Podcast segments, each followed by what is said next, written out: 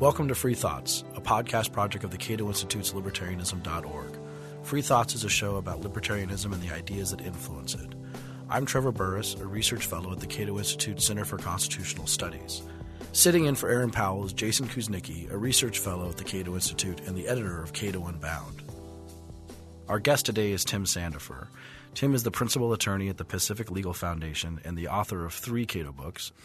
The three Cato books being The Cornerstone of Liberty Property Rights in the 21st Century, The Right to Earn a Living, and his newest book, The Conscience of the Constitution, The Declaration of Independence, and The Right to Liberty. Welcome to Free Thoughts, Tim. Thanks for having me.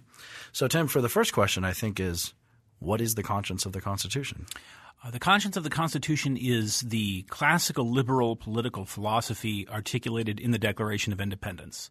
It's the principle that people are basically free and use that freedom to create a government in order to protect their freedom, but that when government is destructive to their rights, they have the right to alter that government. And the reason that that's important is that that reversed, in many ways, the political philosophy underlying monarchies and, and, and today's dictatorships, which holds that individuals are not basically free, that government creates their freedom, and that the presumption is against individual freedom. So I think the conscience of the Constitution is the principle that we are all born with equal freedom. Now, if I could just be a, bit of a devil's advocate here, uh, it's sometimes said that, well, the Constitution is operative law in the United States. The Declaration is not. Uh, so if you're arguing in front of the Supreme Court, it's great to cite the Constitution. You want to be able to do that in defense of your argument. But if you cite the Declaration of Independence, they're Bad not form, going to, to be yeah they're not going to be on board with that and they're Right. not going to to weight it at all in the same way they might say well yeah that's nice but that's not how we decide things here what would you say to that Uh, well, it is true that it's it would normally be bad advice to tell a lawyer to cite the Declaration in an argument in the Supreme Court, but I think that's as a result of generations of bad jurisprudence and bad political philosophy. However, the Declaration has played a role in court decisions very recently. In fact, um, a good example is uh, Troxel versus Granville was a case in 2000 involving a law that said that parents had to allow visitation rights to grandparents even if they didn't want to. So if you know you and your wife broke up and and you had the kids and her parents wanted to visit the kids, you couldn't stop them. Mm-hmm. And the Supreme Court struck that down as unconstitutional. Justice Thomas with the majority holding it unconstitutional, and Justice Scalia dissenting, saying he thought it was constitutional. And Scalia says, although I think that one has a natural right to to direct the upbringing of my of one's children, that isn't protected by the Constitution. Um, and and the argument was whether that is part of the liberty protected under the Declaration, or a more recent example in Grutter versus Bollinger, the big uh, uh, race preferences case. Justice Thomas wrote this wonderful dissenting opinion saying he thought that it's unconstitutional for the government to you know treat people differently based on race. And his dissenting opinion consists of like I think it's 5 parts. Six parts actually. Part 1, part 2, part 3, part 4, part 5. And then there's two or three sentences at the end separated by three asterisks.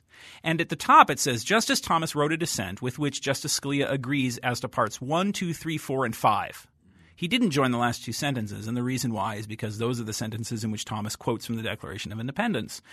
So those are just some minor examples, but there's a, a, a more recent or another example in which I can't remember the name of the case off the top of my head, but the dissenting opinion by Justice Stevens says, you know, when we talk about the liberty in the Fourteenth Amendment, I would think that it means not just the, the rights that are specified in the Constitution, but also the liberty that is referred to in the Declaration of Independence. So I do think it it, it plays a role, but more importantly, uh, first of all, it is part of our law. It appears in our in, in the United States Code.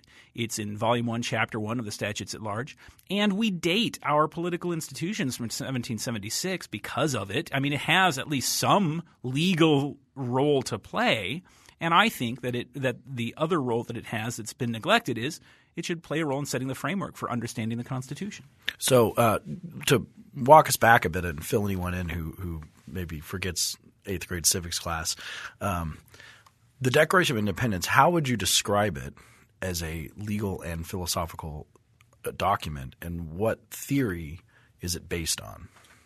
Well, as a legal document, the Declaration of Independence is a constitution of the United States. It- what I mean by that is it constitutes us as a people. It declares that we are no longer Englishmen. Uh, a lot of people like to say that the um, American founding fathers were asserting the, the rights of Englishmen against the British crown. Well, they had done that. And what they did on July 4th, 1776 was they said, we're no longer Englishmen. Mm-hmm. These are now the rights of all mankind that we're referring to.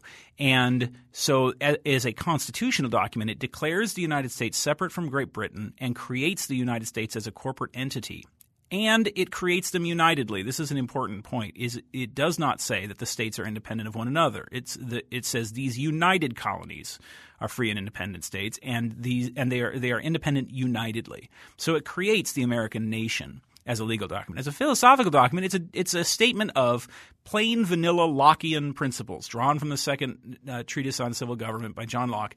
And you know, late in life, Jefferson was approached about this. They said, somebody said, "Well, you know, your wording is like word for word from Locke. Did you just plagiarize John Locke?" And Jefferson said, wasn't my job to come up with any new principles. It was my job to articulate the principles that everybody believed at that time, and that's what I did. And I didn't. He says I didn't turn to any books. I didn't have to because we all agreed on these principles, and that's that's what we what I came up with. And then going forward to the Constitution, um, or, well, actually, let's go forward to the sort of beginning, late part of the 18th century for jurisprudence. Um, we had a, a, guy named Blackstone uh, become very central to the law. Um, and in the book you talk about how that is a little bit misleading. Um, yeah. So we go have Declaration and the Constitution, and then a lot of formulation of American law has a lot of references to Blackstone, and we still do it today. So, the, who was Blackstone, and, and, what was wrong with that in light of the thesis that you're talking about here? William Blackstone was an English judge and legal scholar uh, and professor of law at Oxford, and in the 1760s he published a series of four books called the the um, Commentaries on the Common Law. And in these books, he tried, just tried to express what English law was in general on various topics. And he wrote in a very clear and readable style. It's even very, it's still readable today, very, very accessible. And as a result, it became very popular, especially in the, United, in the United States. And it became kind of the book to go to for lawyers who were studying. Well, the problem with that is that Blackstone disagreed with Locke on certain important philosophical principles. By name, he rejects Locke's views. And Blackstone believed that government is inherently sovereign. It has certain basic powers uh, and he called this this um, supreme, irresistible, absolute authority to do everything that is not naturally impossible. He said this this power is somewhere in every government, somewhere. And what Jefferson and others had a problem with was they said, well, no, the, the Declaration of Independence says we have individual rights, and government's uh, sovereignty is limited by those individual rights. It has no authority to intrude on those rights. And so the founders had a complex relationship with Blackstone. He was becoming more popular among the young law students, but Jefferson was really worried about this. In his last letter to James Madison, Jefferson says, you know, the younger the, the kids today are reading Blackstone. That's a real problem. James Wilson the, from the Constitutional Convention, he said the same thing. So they they rejected this idea of absolute unlimited sovereignty and held to the idea that government is sovereign only within the boundaries of the, of individual rights. So, uh, well, Blackstone's idea of a a omni sovereign state, a state that enjoys all of the powers of sovereignty, is is maybe not so popular today. I would say there is another view of sovereignty which is shared by many of the folks on the left, uh, which is that Democratic majorities enjoy more or less that type of sovereignty. Right. And I'd like to ask you about that because my sense is that one of the key themes of your book is this tension between democratic sovereignty as a theory and the idea that individuals have – inalienable rights that even majorities will do wrongly if they transgress on. And I'd like to ask you uh, to illuminate on that a little bit. Yeah, so what happened with Blackstone was that he was adopted by certain thinkers in the United States and endorsed, especially by Southern defenders of slavery. And they said, okay, the, the powers, uh, the absolute power that Blackstone speaks of used to belong to, to Parliament.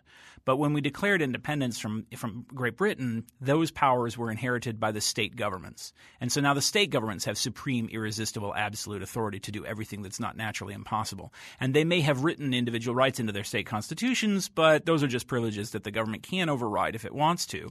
And of course, there's certain some of that authority was given away to the federal government at the Constitutional Convention, but for the most part, states are sovereign and have this supreme, irresistible power. Uh, so it's a Democrat, democracy version of, of William Blackstone's view of sovereignty. And that became very popular in the years leading up to the Civil War. it's interesting. There's the there's some of these really amazing uh, court decisions from Supreme Courts of states during the 1850s. I talk about one in particular in the book called Sharpless versus Mayor of Philadelphia, where the Pennsylvania Supreme Court endorsed this Blackstonian vision of absolute government authority. But there was another decision just a few years uh, before that called Billings versus Hall in California, in w- which rejected that view and said no. Uh, state governments do have a lot of power, but they don't have the power to intrude on natural rights, even if their constitutions don't provide those kinds of protections. The law will still protect those rights. And that tension between those two viewpoints, I think, lays the foundation for what ultimately became the division of the Civil War. Uh, so they, yeah, that's a perfect getting up to the Civil War because you have a lot of interesting things to say about the Civil War in the book, um, and libertarians often have some pretty right. big conversations about the Civil War. Uh, you have a view of the Civil War um, uh, based on certain thinkers. Frederick Douglass, I know, is, is one that you bring up uh, that says that, that it was slavery was abhorrent to the Constitution at the beginning, even despite the concessions of it. Right. Um, would you elaborate a little bit on that? Yeah. So the, in their view, slavery was something like you might say it was a social institution. It was it wasn't created by the government. In fact, Southern political leaders were quite emphatic that slavery had not been created by positive law, and so the, it was more like you might say the institution of polygamy or or and not in a moral sense but but what I mean is that that was a social institution and the political state then came into being with that institution already in place.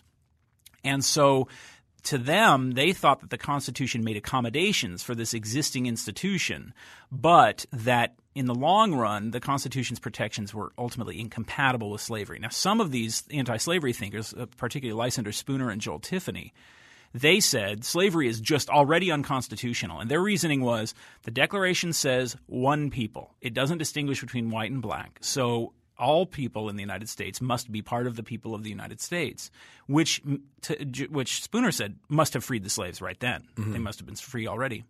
And then the Constitution says we the people of the United States.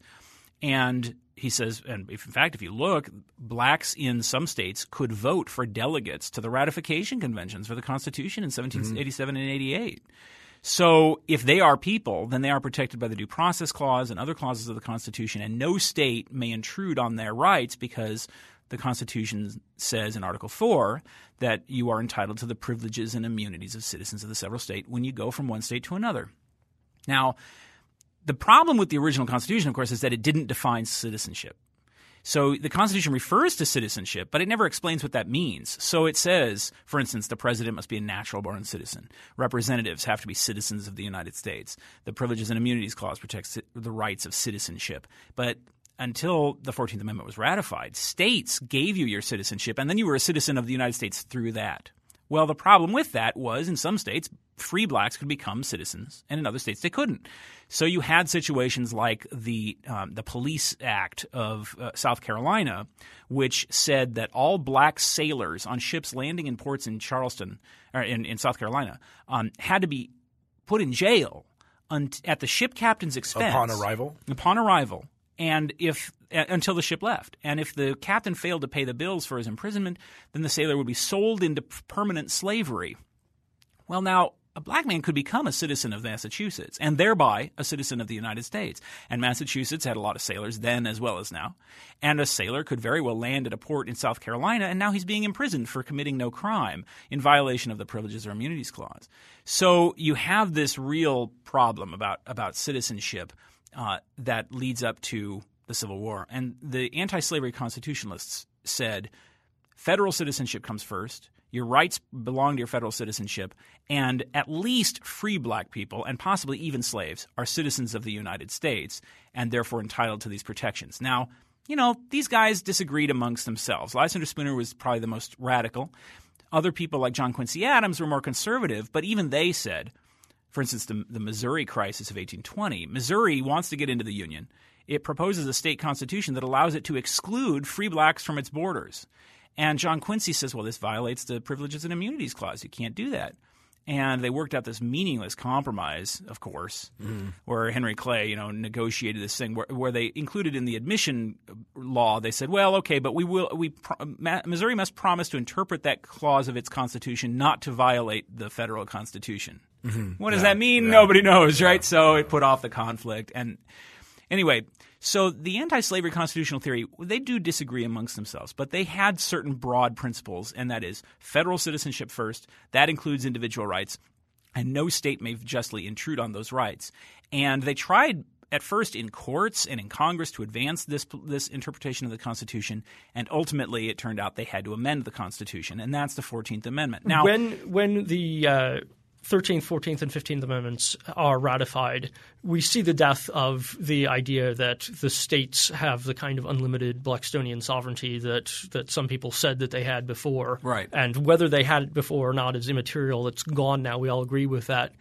But the, the beast rears its head again – in the progressive era yeah. with the idea of the federal government now holding more or less that type of sovereignty as opposed to the idea that it has a limited grant of power. So right. so what happens in this next stage of the well, story? You know, one of the interesting things about constitutional law and really about all, all legal interpretation is the question of when does something become unconstitutional? Mm. So let's take, for example, Lawrence versus Texas, the recent decision in which the Supreme Court said that states can't criminalize same sex uh, uh, sexual conduct conduct between, in private. The question is, well, when did it become unconstitutional? And the answer is, it was always unconstitutional, right? And yet it continued to go on because there was no case to address the question, and the, and this and the states were prohibiting this kind of conduct and so forth, and, and there were debates about its constitutional constitutionality going on. Then the court interprets the Constitution and says it was always unconstitutional for the for states to to intrude in this way. So with the 14th Amendment, the question isn't did the did the authors of the 14th Amendment change the Constitution to eliminate the Blackstonian vision of sovereignty? It's more accurate to say what they did was they made clear that that had never been correct and that the, the states were never sovereign in that sense, and and if there was any question about it, this amendment would settle it. And the way it does that is, among other things, it strips states of the last vestiges of sovereignty by defining citizenship and defining it at the federal level. So states have no say in who their own citizens are. Um, it, that decision is made for them by the Constitution, and you're a citizen of the state wherein you reside, whether the state likes it or not, right? So it was more of a clarifying than a changing amendment. Unfortunately, it didn't really clarify things enough for some people, and so the very first Supreme Court case to interpret the amendment was the Slaughterhouse cases of 1873. And what the court does there is it totally ignores the deeper ratification, the meaning of the of the ratification of the Fourteenth Amendment, and it it it endorses the obsolete states' rights view of the Constitution. And it says, was it the purpose of the 14th Amendment to, to say that the federal government will protect civil rights even against state authority? Why, that can't possibly be the way because it's never been that way before. Well, if, I also recall that the, the decision all but said that such a view would entail way too much work for the courts. Yeah, and right. and mm-hmm. to me, this can't possibly be the proper way to interpret the Constitution. If it means that the courts have, have, to, to do a lot of work to achieve yeah. justice, well, isn't that their job? It, it really ought to be. Um, and not only that, but there was another case I mentioned in the end notes, actually, um, a California state court case that interpreted the Privileges or Immunities Clause only three years before Slaughterhouse, and it says if it was the purpose of the 14th Amendment to provide federal protection for civil rights, then we would regard such a law just like we would regard a law apparently legalizing murder. So there was real political hostility to what the Republican Party had accomplished with the ratification of the 14th Amendment. There was a lot of what you what would be appropriately called reactionary conservative opposition to what had been done to the Constitution. And it took the form in 1877 of abandoning the, the freed slaves by uh, abandoning Reconstruction. And in the Supreme Court, it took the form of the slaughterhouse cases and other cases that followed in, in, the, in the years that came after that. There was, a, um, of course, the famous Cruikshank case, which w- involved the, uh, uh, a race Colfax- riot, the Colfax the riot, Colfax yeah. massacre. Vassar, which is a fascinating story. And it's itself. and th- that was a question about whether the Fourteenth Amendment protected the civil rights against state power, and the Supreme Court said, "Well, we already said slaughterhouse we, uh, cases. We already said no, so no." Interestingly, the, the the Colfax massacre occurred on the very same day that the slaughterhouse cases was announced. Oh, on interesting. April thirteenth, eighteen seventy three. So the Fourteenth Amendment, if we look at it um, in the proper way, in your interpretation, uh, does it? Would it be fair to say it brings back in the principles of the Declaration, Absolutely. back into the Constitution, Right. back to the states, applying to the states what they always weren't allowed to do in the first place. Right. But this time we're just now we really mean it. This time and creates a floor below which the states can't go. That that was there before because the Declaration. Would you, would you would you say the floor was there before? I absolutely it was, and I and, and there had you know of course there, the Constitution was ambiguous in some ways, and one of the big ones, one of the big ambiguities was what what role does the Bill of Rights have with regard to state governments? There was the the famous case Barron versus Baltimore, in which John Marshall said that the Bill of Rights only applies to the federal government, and you know that is a very plausible reading of the Bill of Rights. Everybody knew it was written in order to protect people against the federal government and you know it was uh, to add it to the federal constitution, not the state constitution, made a lot of sense. And of course, the First Amendment is explicitly applied only to the federal government because it refers to Congress. So Marshall says it doesn't apply to the states, but you know, not all of the amendments say Congress. They say no person shall be deprived. You know, and that it doesn't say by what government, right? And so a group of people disagreed with Barron versus Baltimore. Uh, Professor Akhil Amar calls them the Barron Contrarians. And they played a, a large role in the anti-slavery political thinking that led up to the, to the Civil War. And so one of the roles of the Fourteenth Amendment was to clarify that point, to make clear that from now on the, the guarantees of the federal Constitution shall apply at the state level also. So uh, interesting uh, the, the fact that so the the Bill of Rights, though, people would say. Um, some people would say, "Well, the Bill of Rights is what what gives me these rights that I have against the government in this certain way," um, and and it was applied to the federal government. Uh, the states had their own bills of rights.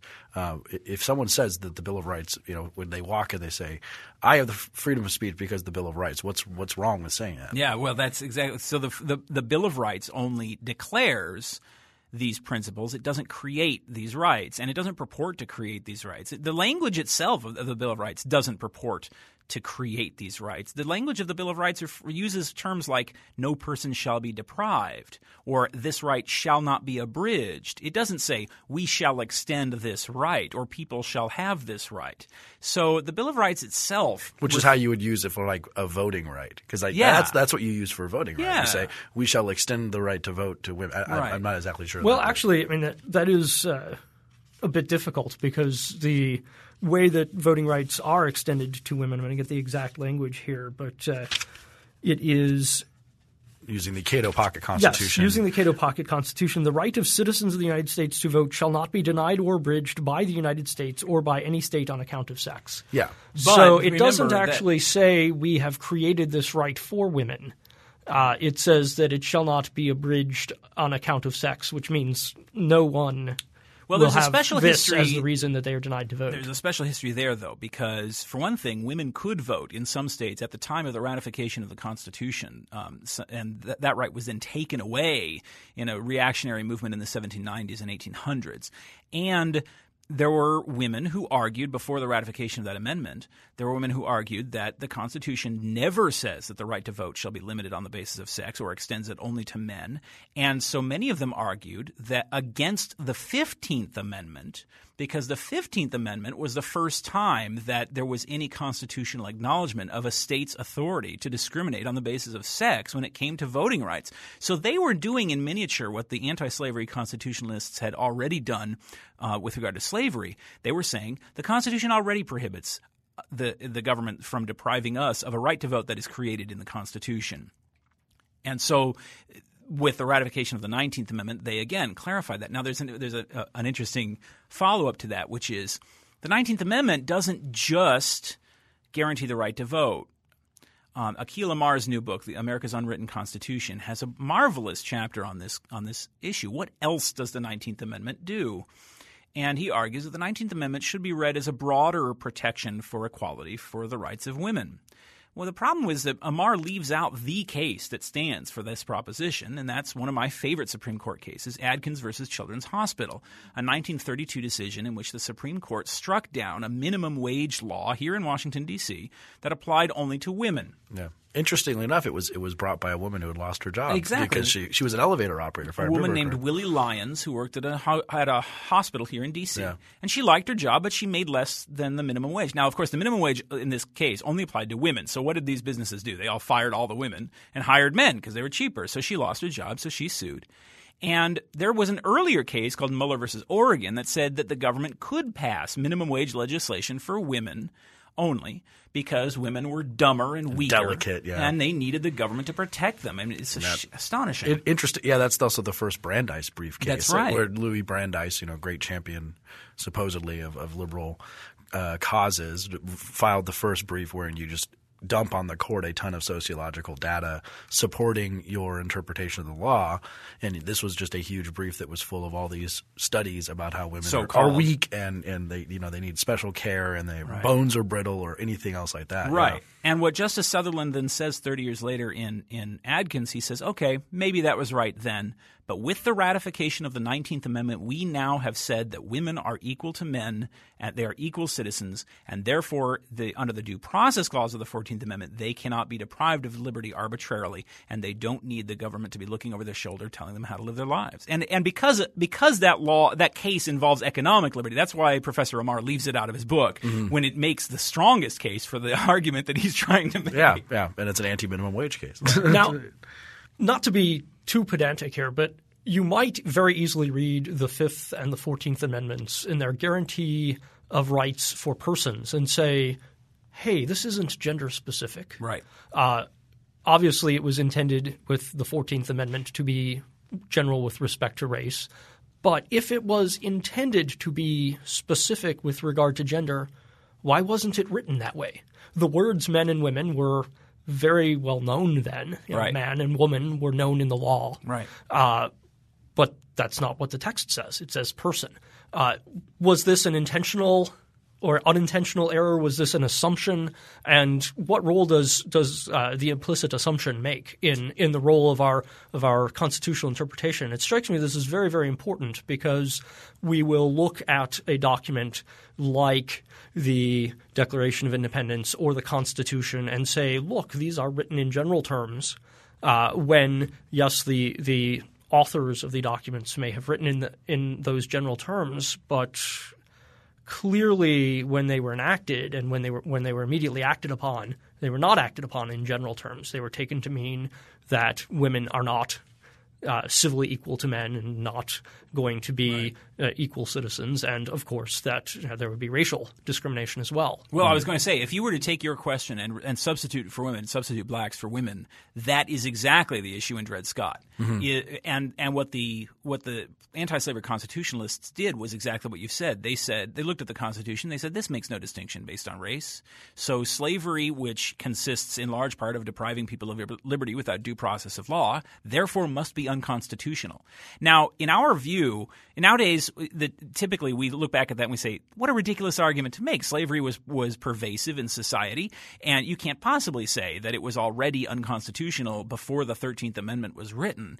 And yet, in fact, we are surrounded all the time by unconstitutional activity that we only later say, you know what, that, That was actually that was always unconstitutional. unconstitutional. Exactly. And so I don't think it's that radical to begin with. And remember, there, the arguments on the other side were no less radical. The pro slavery constitutionalists, for instance, John C. Calhoun, argued that there was, in fact, no such thing as an American nation. There was no such thing as federal citizenship. There was no American political society. There was only a treaty between sovereign states, which, in fact, is the exact opposite of what the Constitution actually says. But that is no less radical a position. Now, again, th- these were extreme positions, although you know, Justice Curtis, in his dissent in Dred Scott, he does make a large number of these arguments. Uh, but they were radical enough that they required amendment to the Constitution. But as far as women are concerned, absolutely. What Susan B. Anthony and her and her colleagues were doing was arguing that the Constitution does not discriminate on the basis of sex, and only when the 15th Amendment comes along does it imply that states are allowed to discriminate against women uh, when it comes to voting rights. Uh, I want to go back a little bit to the Bill of Rights because uh, uh, we have a good sort of rights thrust going here, and also on enumerated or enumerated rights. Uh, when we talk about the Bill of Rights, and the original non-inclusion of it in the, in the, Constitution as it was released from the convention on September 17, 1787. Uh, and people are often surprised like that the Bill of Rights was sort of a later codicil. Right. Say, and that's usually the first thing people think of when they think of the Constitution is yeah. often the First Amendment. Uh, why did they why did they so blatantly forget a Bill of Rights? Well, they didn't forget it. They were afraid that stating a Bill of Rights would imply that rights not listed were not protected by the Constitution. So Jefferson gets a copy of the Constitution. He was in France at the time. He gets a copy of the brand new Constitution before it had been ratified, and he looks it over and he writes to Madison. He says, "Look, there's a couple of things I don't like. First, I don't like that the president can be perpetually reelected. I think it should be two terms only. And secondly, I think there should be a Bill of Rights." And Madison writes back and says the problem is if you say people have the right to to one thing, that kind of implies they don't have a right to another thing. So if you say they have the right to freedom of speech, freedom of press, and freedom of religion, then clever lawyers are going to say that that means you don't have the right to things not listed. You don't have a right to run barefoot through sprinklers on a hot summer day. And so what we need to do is if we're going to write a Bill of Rights, we need to write it in such a way as to not imply that. And Madison became persuaded that he could do that. And the way to do it was the Ninth Amendment that says the enumeration of certain rights in the Constitution shall not be construed to deny or disparage other rights retained by the people. And that's why the positivist interpretation of the Constitution. Uh, wait, what's that? Define positivist. Please. Positivism means that if there is, if the right is not listed, it's not a right it says that I mean positivism means that law is what we say it is, and so if there is no right listed, then it's not a right. And the reason why that is the wrong interpretation of the Constitution is because the Ninth Amendment says that's the wrong way to read the Constitution. Yeah. And, and, it was a very reasonable fear at the time, historically speaking, when, when you look at grants of right that had been made before. So if mm-hmm. you consider, say, the Edict of Nantes in, in France, this right. was a very, very limited grant of religious liberty to one particular persuasion of Protestants. You couldn't just pick your own religion.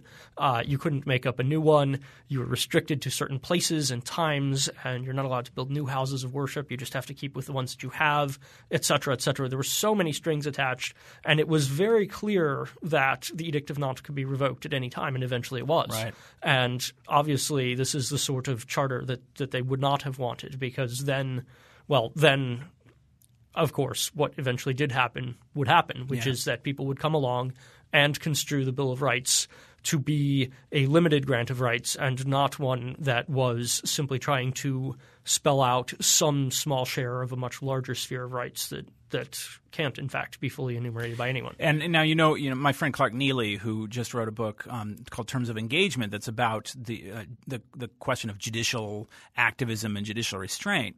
He was at an event not long ago where he asked a prominent positivist judge named J. Harvie Wilkinson. And he asked him, Well, suppose that the Constitution were amended to say unenumerated rights, the right to run barefoot through sprinklers and so forth, shall be protected by the courts uh, when, when cases of that nature come before the court. Would you enforce such a, an amendment? And Judge Wilkinson said no. Well, so it's not a question of that's, whether that's what the Ninth Amendment actually the says. Ninth Amendment does exactly, and, and, it's very puzzling to me also to watch people try to reason their way out of the Ninth Amendment because I like to say everyone actually believes in the Ninth Amendment to some degree. It's just a question of what other rights they think that people have. So, for example, I don't think anyone believes that you have no right to breathe the air. No. I don't think right. anyone believes wake, wake that you have you no to. right to travel. Right. Virtually everyone will say, yes, you have a right to travel in the United States. Maybe there might have to be some restrictions in you know, cases of emergency. Maybe you have to follow traffic laws. That's fine. But you, in principle, have a right to go from one place to the other within the United States without being stopped. Uh, that's something that is not anywhere else in the Constitution. If it's anywhere, it is in the Ninth Amendment, and I think properly so. Yeah, the right to travel is an absolutely great example. Yeah, so, because slaughterhouse. it's because slaughterhouse, yeah. and because it's not listed in the Constitution, and yet it is taken as one of the bedrock ideas of what freedom means, and the courts have always protected it. And the reason why is they say, well, the Fourteenth Amendment protects liberty. And what, is it, what do you mean by liberty? Well, let's look at Blackstone or Coke or, or ancient or, or and modern uh, legal scholars. And Blackstone says liberty includes the freedom from bodily restraint and traveling wherever you want to. That's the, the most basic meaning of liberty. And so they say, okay, well, the 14th Amendment protects liberty. Blackstone says liberty includes freedom from restraint. Therefore, freedom of restraint is protected by the Constitution. That's how we protect unenumerated rights. Now, I find it ironic that we talk about unenumerated rights because liberty is an enumerated right. The Constitution says you have the right to liberty and it's protected by the Constitution. That's why that's the subtitle of my book.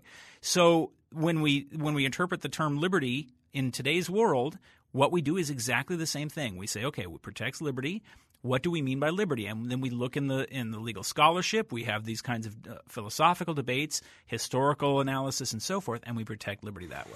Um, so yeah, the, uh, you brought up J. Harvie Wilkinson, which I think is a is a good way to segue with this point into a question of of how, therefore, do you, as a, as a libertarian and other libertarians, tend to view this role of of enforcing uh, the Constitution versus what J. Harvie Wilkinson would view, and, and where's the, the tension there? As I see it, Judge Wilkinson is the final collapse of positivism. I mean, Wilkinson's book is basically saying there is no such thing as political theory. I mean, as, as constitutional theory the thesis of his book is that everybody is wrong.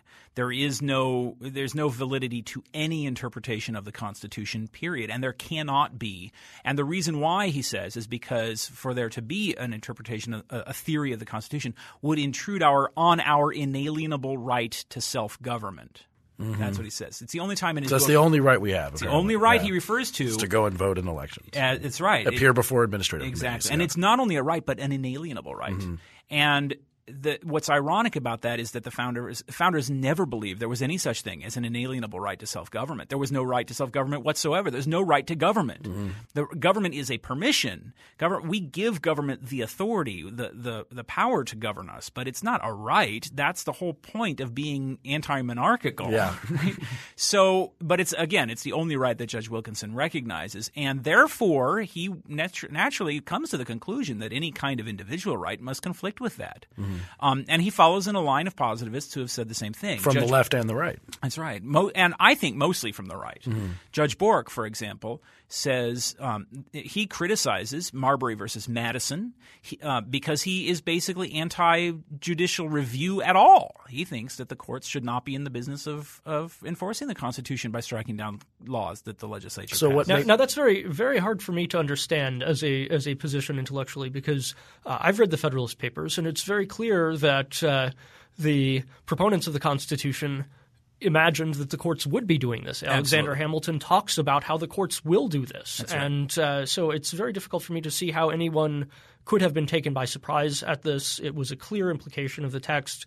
Marbury versus Madison explains how it is right. such a clear implication of the text. And given that it was talked about beforehand, you made a deal. You made a bargain. It was well understood at the time. It was practiced by state courts already at the time of the ratification of the Constitution. Federalist 78 explains it very clearly, and the Constitution's text does require it because it says laws made in pursuance of this Constitution shall be the supreme law of the land, which means there are some laws out there that are not in pursuance of the Constitution and that are therefore not the supreme law of the land. And every branch has the duty to obey the Constitution. So there you go.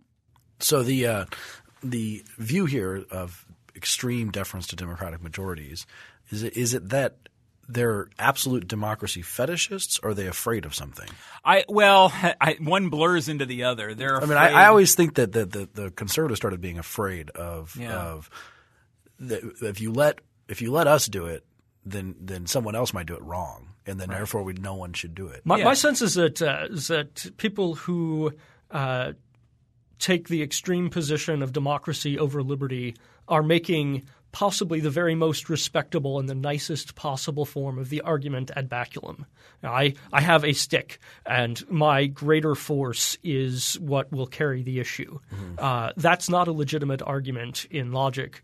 And the argument that there is a majority that wants to do something politically is not necessarily a legitimate one in, in politics either. I was at an event uh, some years ago uh, that where a speaker was a prominent law professor who's very anti natural rights. And in the end, I said, well, now you have this choice to make between democracy as your value and liberty as your value, and you choose democracy. Why? You've told us already that there is no validity to moral propositions. There's no such thing as rights. It's all just how you feel. When you say that people have freedom of speech, all that means is that you like the idea that they should be able to speak. It's purely an emotional preference. You have no intellectual basis for that. That's what you've said. So why do you choose democracy? And his answer was, mm, I, I just do. It's just as arbitrary as any other choice. Well, then why not choose dictatorship? Yeah. Well, so we're out we're out there though. We're looking for these rights, um, and uh, you've discussed how uh, uh, in the book you discuss the the doctrine of substantive due process, um, which is uh, called, uh, I mean, a obviously oxymoronic phrase by some people, uh, very, very looked down upon by Justice Scalia, for example. Um, but something has something to do with unenumerated rights, but you defend it. Yes, in fact, um, you're right that they've called it all sorts of names. It seems like there's like a competition to come up with the nastiest way of referring to the theory of substantive due process. So, what is the theory first? the then, theory then... of substantive due process is the idea that the due process clause, which says you cannot be deprived of liberty without due process of law, the idea is that this clause prohibits the government from doing certain things to you, regardless of how it does them to you. Some people read that clause as meaning that the government owes you a hearing or a trial before it takes away your life, liberty, or property.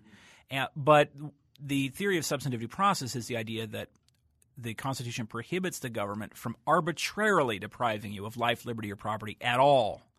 And so procedural due process then is only one small component of substantive due process. It's because the government ha- cannot arbitrarily deprive you of liberty that it then has to give you a trial or a hearing or something like that. And the this came under fire in, beginning really in the 1930s, 1940s. In fact, the very phrase substantive due process didn't exist before the 1940s. Before then, it was just due process of law, so someone did someone invent it to try and make it sound ridiculous? Exactly, and it be and I mean it reaches back to Magna Carta. If you look at the English common law decisions from before the American founding, first of all, all of those decisions protect unenumerated rights because the rights were unenumerated because there's no written constitution in in England and they did so under the law of the land clause of Magna Carta. The law of the land clause says the government cannot deprive you of liberty or property except by the law of the land. And then the question is, what does law of the land mean? Not just statutes and legislation. It means general principles. It means in a lawful way. And that means not arbitrarily, not because the government just wants to, not because the majority has decided to take your freedom away. There has to be some justification for its restrictions on your liberty or taking of your private property. And that was the argument that Daniel Webster made in his epical oral argument in the Dartmouth College case of 1819. Yeah, the one that went on for 10 hours Yes, and it's a masterpiece, you know, and it was studied for generations by law students who, of course, don't study it today. And it was quoted over and over again by the Supreme Court itself saying this is what substantive due process means. Well, you look at Robert Bork, he says that the first substantive due process case was Dred Scott in the 1850s. You know, another untruth from Judge Bork. Um, substantive due process is correct because we are promised not just any process, but a process of law. Is the is the Red Queen's trial of Alice in Alice in Wonderland a trial? Of course, it's not a trial because when we talk about trial, we mean a fair process whereby an adjudication follows based on reasons that, that arise from the evidence. In the same way, an arbitrary assertion of government power isn't a law because it's just ipse dixit, as they say in Latin. It's just because I say so. And so the Due Process Clause prohibits the government from taking any of our rights away simply as an act of force. My favorite is there's an Eighth Circuit, actually, there's two Eighth Circuit cases on whether the government can force you to cut your hair. Really? And they, the As court, a mil- military context? no, it's public schools. Okay.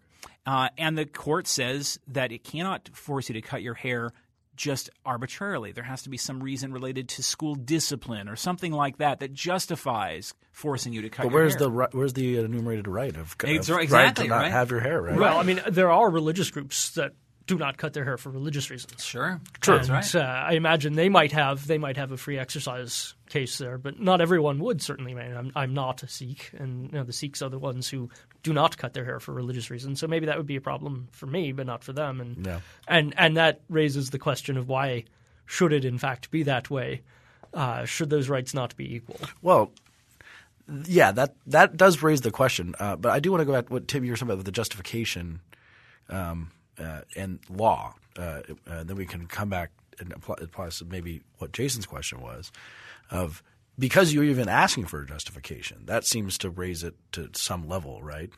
Uh, if you just you have to justify it, like even if it's something, you Yes. have to justify. Because we presume that all people are free, and the government can only take freedom away for some good reason. Yeah, and the government can, are not like your parents who can tell you because I said so, ipse dixit, all the time, right?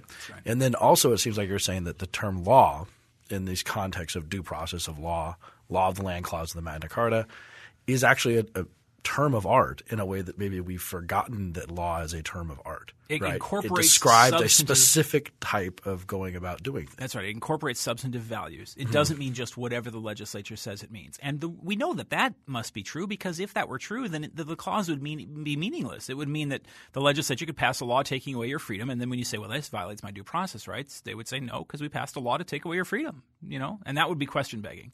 So we know it can't mean that.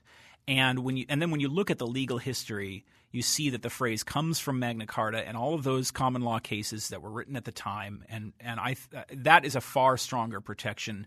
Uh, far, it has a far stronger basis in the constitutional history than the notion that due process law just means whatever the legislature says it means. If that's what law means, then why have a constitution at all? Yeah, and why just why did just have a dictatorship with force? Yeah. Now, some of this sits very badly with one particular footnote, the Carolene Products footnote, Footnote four, four, right. uh, which I would like you to talk about a little bit because I think it's a, a very instructive bit of of jurisprudence that uh, causes a lot of things to make sense uh, about how Where how are- rights are are, now, interpreted and, and how how we arrived at where we are now. Uh, that probably all libertarians ought to know a bit about. Yes, that's true, but it is also somewhat misunderstood by some libertarians. And that is, a lot of people think that what happened was that the Supreme Court, the famous switch in time that saved nine, they think that, well, in 1937, the Supreme Court just woke up and changed the Constitution. Or at least Owen Roberts did. And yeah, and and this was uh, a sudden shift that was based on their fear of the court packing plan of 1936, and ever since then everything's been different. Well, it's not quite as simple as that, uh, and we know that because in 1934. Three years before the so-called switch in time, the Supreme Court decided Nebbia versus New York and Blaisdell versus Home and Building and Savings and Loan Corporation. And in both of those cases, the court strongly reduced, I mean, sharply reduced protections for economic liberty and set the stage, I mean, created the so called rational basis test in the Nebbia case, which watered down constitutional protections for freedom of contract and private property rights. It was, and then the, the switch in time in 1937 came after that. All, now, what, what I think a better way of interpreting what really happened in the 30s. Now, the 30s was a horrible time. 1930s has to be the worst decade in human history. Uh, W. H. Auden called it the a low, dishonest decade, right? And Yeah, I mean, I think maybe like some random decade in the eighth century was probably pretty bad too. But I'll, I'll go. I'll go with that. But I guarantee you, more people were killed in 1930s in That- the 1930s. That's true. Uh, and what happened? So that is a blink of the of an eye in the history of the law. But it wasn't just 1937. Um, what happened was that the court reduced protections for individual liberty dramatically in 1934, and then in 1938, in the in the Carolene Products case, it said, "Okay, look, some rights will get stronger protection," and it listed those rights for the most part in that footnote four. And at the same time, the rights that it particularly focuses on in that footnote are rights that can be reconstrued in a democratic way. These are rights like speech and the right to vote and things like that that have a role to play in democracy. So the court is not only saying it'll protect these rights more than it said a few years ago in, in the Nebbia case, but it's saying that we're going to protect rights that are important for the democratic process as opposed to individual rights. And so it's also what the court did is it, recon, it reconstructed the concept of individual rights in terms of how it serves democracy. And ever since then, the idea has been that individual rights are protected in order to serve democracy as opposed to uh, the democracy exists to protect individual rights. Well, can, uh, I think it's also worth filling us in on what, what the actual issue was in Carolene Products of why they didn't want to protect this. Well, it, Carolene Products was a case about an economic liberty case about the restriction on what you could put into uh, certain dairy products, filled it milk. was filled milk. It was a called product itself, filled Yeah. milk. I mean, And- which sounds disgusting. It was skim milk uh, that was then added. There was different types of other fat Yeah, added back oils, into right. the milk. Like so, you could use like I don't know, like fish oil or something like that, which you would refatten up the milk uh, by by using it. That's right. And, and and what the court said was it said, well, we're going to presume economic re- restrictions to be constitutional unless proven otherwise. And that it had already said that in the Nebbia case. So that really wasn't all that new. A little footnote: um, our, our friend Josh Blackman has done some research and found that that, that uh, the Carolene Products Company actually ended up winning its case in the Eventually, 1970s. yeah. Decades later, it finally had that law struck It's still, down. it's still, yeah, it's a Milnot is what it's called. Uh, uh, that that's a fascinating story by itself. Even fascinating too, which I think is relevant to the cronyism we talk about now, is that if you look at the history of the Filled Milk Act of 1923, is what it actually is called. Uh, when they decided to pass this, um, the dairy industry sat down and looked Congress in the face and said, "This filled milk is is hurting a vital national industry," and that vital national industry was dairy. Right. And that was the and so they they went up to Congress, looked him in the face, and said, "Pass this crony capitalism law," and the filled milk industry had said had these points which were very valid, uh, and which was that filled milk is used by poor people more because you don't have to refrigerate it, and refrigerators are fairly common, and it's cheaper. So they made a le- the dairy companies made illegal a, a viable product that was not a health risk, based on crony capitalism. And then when the court was asked to look at this law, they didn't. Right. And I think it's relevant to a lot of stuff that's happening now and, and the kind of vision that the libertarian constitution would have that, that you can stop crony capitalism with a with not entirely, but you could do a, a lot by having a libertarian constitution. Right. I'd like to ask two questions from the standpoint of someone who is a, a defender of this modern uh, democracy based approach to rights. Uh, the first is what do you actually have against democracy? Do you believe that democracy is wrong in some sense? Do you believe that it is dangerous? Do you believe that perhaps a small group of, of knowledgeable aristocrats or of particularly ideologically sympathetic people should be running the government? Is that really what you want? And second, what is the danger of asking majorities to protect rights? Majorities in this country actually care about rights, and they will perform their duties accordingly. They will vote for protections of rights. It's very unlikely. I, I've heard this from progressives. It's very unlikely that Democratic majorities are going to oppress minorities here. It just doesn't happen anymore. So relax about this. Well, I the this at first I was going to say that I would use your second question to answer your first, which is that I'm not so much anti-democracy, but I'm very much against making it into a fetish or or saying that democracy is the source of all political good, which is what we're propagandized to every day in this country. We're told that democracy is the source of our political greatness and all this sort of thing. And Spreading democracy, would- just yeah. not true. Um, democracy is good insofar as it fits within the spectrum of political goods. And so democracy is a useful tool to protect individual rights. That's what Madison says in The Federalist. And he makes that argument that, in, about this, what, what modern uh, progressives often say, that, that if you have a balance of interests, that none of them can gang up on, on a minority and beat them up and take away their things. Of course, that wasn't even true in Madison's day. Uh, witnessed the glaring fact of American life at the time, which was slavery. So it is entirely possible, and we see every day majorities ganging up and violating the rights of individuals. It's done on a minute by minute basis in this country. I am just, it astonishes me that we express so much worry about courts violating the Constitution or exceeding their authority as if they are the ones out there taking away our freedom when it is legislatures violating the Constitution every minute of every day in every state and at the federal level, taking away liberty after liberty after liberty, harming people and getting away with it in, on the theory that democracy somehow justifies it. So, my problem is with democracy being elevated above liberty as a constitutional value. The Constitution says that liberty is a blessing. It does not say that about democracy. The word doesn't appear in the Declaration of Independence or in the Constitution. Founders were rightly suspicious of democracy, and they tried to create a system of checks and balances to restrain democracy to get its benefits while preventing its harms. And we fiddled with the system so much that we have a lot of its harms coming back on us. So we are running out of time, but we each have one parting question for you. And my question is if you could add one amendment to the U.S. Constitution on a single subject, what would that amendment be? I'm reminded my father always says that uh, he would like to amend the Constitution to say um, breaking the law is illegal. um, but I, I, think a, I think a good amendment would be, um, and we mean it. Yeah, yeah. um, because the I don't think that the Constitution needs that much amending. I think that the Constitution needs to be followed. And the problem with the modern legal interpretation, the so-called living Constitution, is that it in fact is a dead Constitution. It's a Constitution with all sorts of dead spots in it.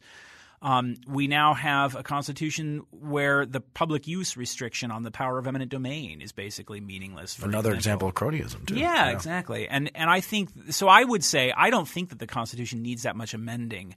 I do think there are some things in the Constitution I disagree with. I don't believe in intellectual property rights, for example, and so the patent clause, you know, troubles me. It's clearly constitutional, but I don't think it's justifiable. So I, there are some things I might tinker with. Um, restoring state legislative power over choosing senators, I think, could be beneficial, although it also has some downsides that we sometimes overlook.